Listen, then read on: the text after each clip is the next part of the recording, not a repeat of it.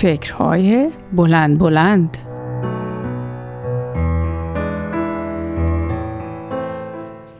سلام آزاده هستم. امروز وقتی داشتم پیاده روی می کردم ذهنم رفت توی ایام قدیم. وقتی توی خونه بابا مامانامون زندگی می کردیم یادم افتاد وقتی قرار بود مهمون بیاد با یک آماده باش مامانا بچه ها شروع به فعالیت در جهت مرتب کردن اتاق مهمون خونه می کردن. انگار یه دفعه زلزله اومده بود.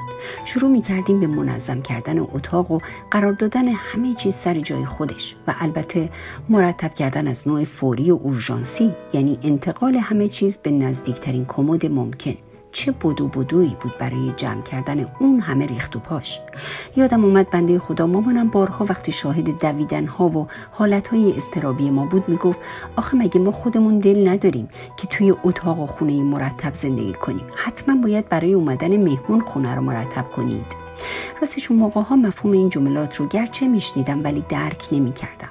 گذشت و گذشت. تا خودم خانم خونه شدم خودم مامان شدم و خودم گرفتار بچه هایی شدم که خیلی وقتها ناگزیر بودم با انگیزه هایی مثل اومدن مهمون اونها رو تهیج به مرتب کردن اتاقهاشون بکنم با بیاد آوردن این خاطرات متوجه شدم که ما انسان ها خیلی وقتها نه فقط اتاق مهمون خونمون رو برای خاطر دیگران مرتب می کنیم بلکه گاهی روش زندگی و حتی برخی از تصمیم گیری هامون رو هم بر اساس خوش آمد دیگران تنظیم می کنیم.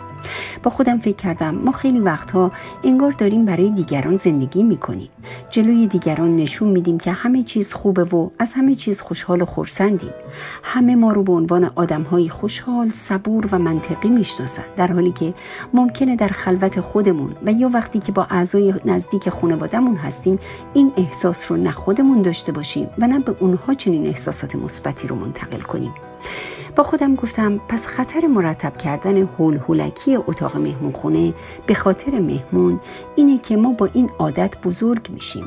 یاد می‌گیریم که اتاق مهمون خونمون می‌تونه با کمد نزدیک به مهمون خونه خیلی تفاوت داشته باشه. یاد می‌گیریم که هرچی شلختگی هست رو میشه توی کمد کنار مهمون خونه قایم کرد. با خودم فکر کردم پس این فرهنگ خوب بودن جلوی دیگران که در واقع از مورد قضاوت دیگران قرار گرفتن نشأت می‌گیره می‌تونه از همون ایام بچگی در تک تک ما ایجاد و تقویت شده باشه. من یاد گرفتم که برای اینکه دیگران دوستم داشته باشند و از من تعریف کنند باید اصولی رو رعایت کنم. اصولی که حتی اگر خودم هم به دلایل موجهی با اون خوشحال نیستم مهم نیست. باید نشون بدم که از اون خوشحالم و با افتخار اون قوانین رو دنبال خواهم کرد. اگر کسی از من خوشحاله منم خوشحالم و اگر نیست ناراحتم. خوشحالم وقتی همه من رو دوست دارن. آیا هرگز از خودمون سوال می کنیم که آیا این کاری که همه برام دست زدن به خودم هم احساس خوبی داد؟ آیا اینطور که با مهمون های اتاق مهمون خونه رفتار می کنم با نزدیکترین هام هم همین رفتار رو دارم. یا فقط مهربونی می کنم تا بقیه بگن من مهربونم؟ آیا اونقدر که مراقب هستم که دیگران از من و از رفتارهام نرنجن برای نزدیکترین هام هم همین نگرانی ها رو دارم؟ آیا همونطور که سخاوتمندانه از خطاهای صحوی مهمانهای اتاق مهمون خونه میگذرم و یا هنگامی که خودم کوتاهی در امر پذیرایی کردم از اونها خاشعانه عذرخواهی می‌کنم. از خطای نزدیکانم هم به سهولت و بدون سرزنش میگذرم یا بابت اشتباه خودم از اونها عذرخواهی می‌کنم. با خودم فکر کردم ای کاش از کودکی به ما میآموختند که نظم خوبه. اتاق مهمون خونه با سایر اتاقها تفاوتی نداره. نظم خوبه. با حضور و بدون حضور مهمون. و اون وقت احترام به نظم و منظم بودن از ابتدا در ما نهادی نمی‌شد. اون وقت ما منظم نمی شدیم تا دیگران از ما تعریف کنند. یا دیگران راجع به ما خوب قضاوت کنند. ما نظم رو می آموختیم با حضور و بدون حضور مهمون منظم بودیم.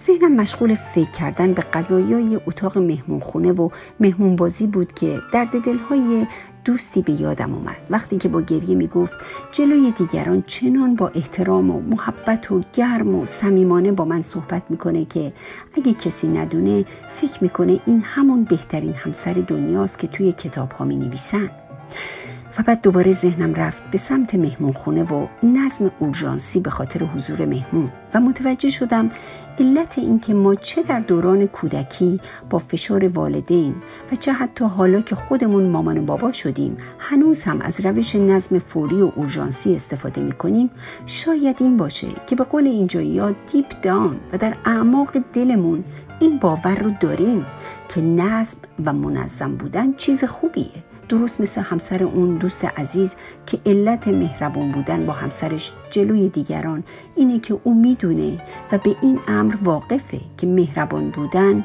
با همسر متوجه بودن به حال و احوالاتش محترمانه صحبت کردن با او منطقی بودن در برخورد با نظرات مخالفش و همه اینها رفتارهای کاملا پسندیده و مورد قبوله و نه تنها دیگرانی که شاهد این رفتارهای انسانی او هستند او رو دوست خواهند داشت و به این رفتارهای او احترام خواهند گذاشت بلکه این رفتارهایی که مورد قبول و احترام خودش هم هست.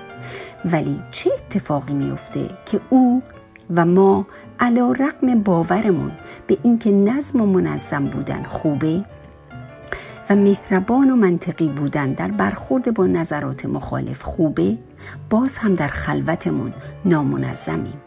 و در خلوتمون رفتارهایی کاملا متفاوت از حتی باورهای خودمون رو انجام میدیم.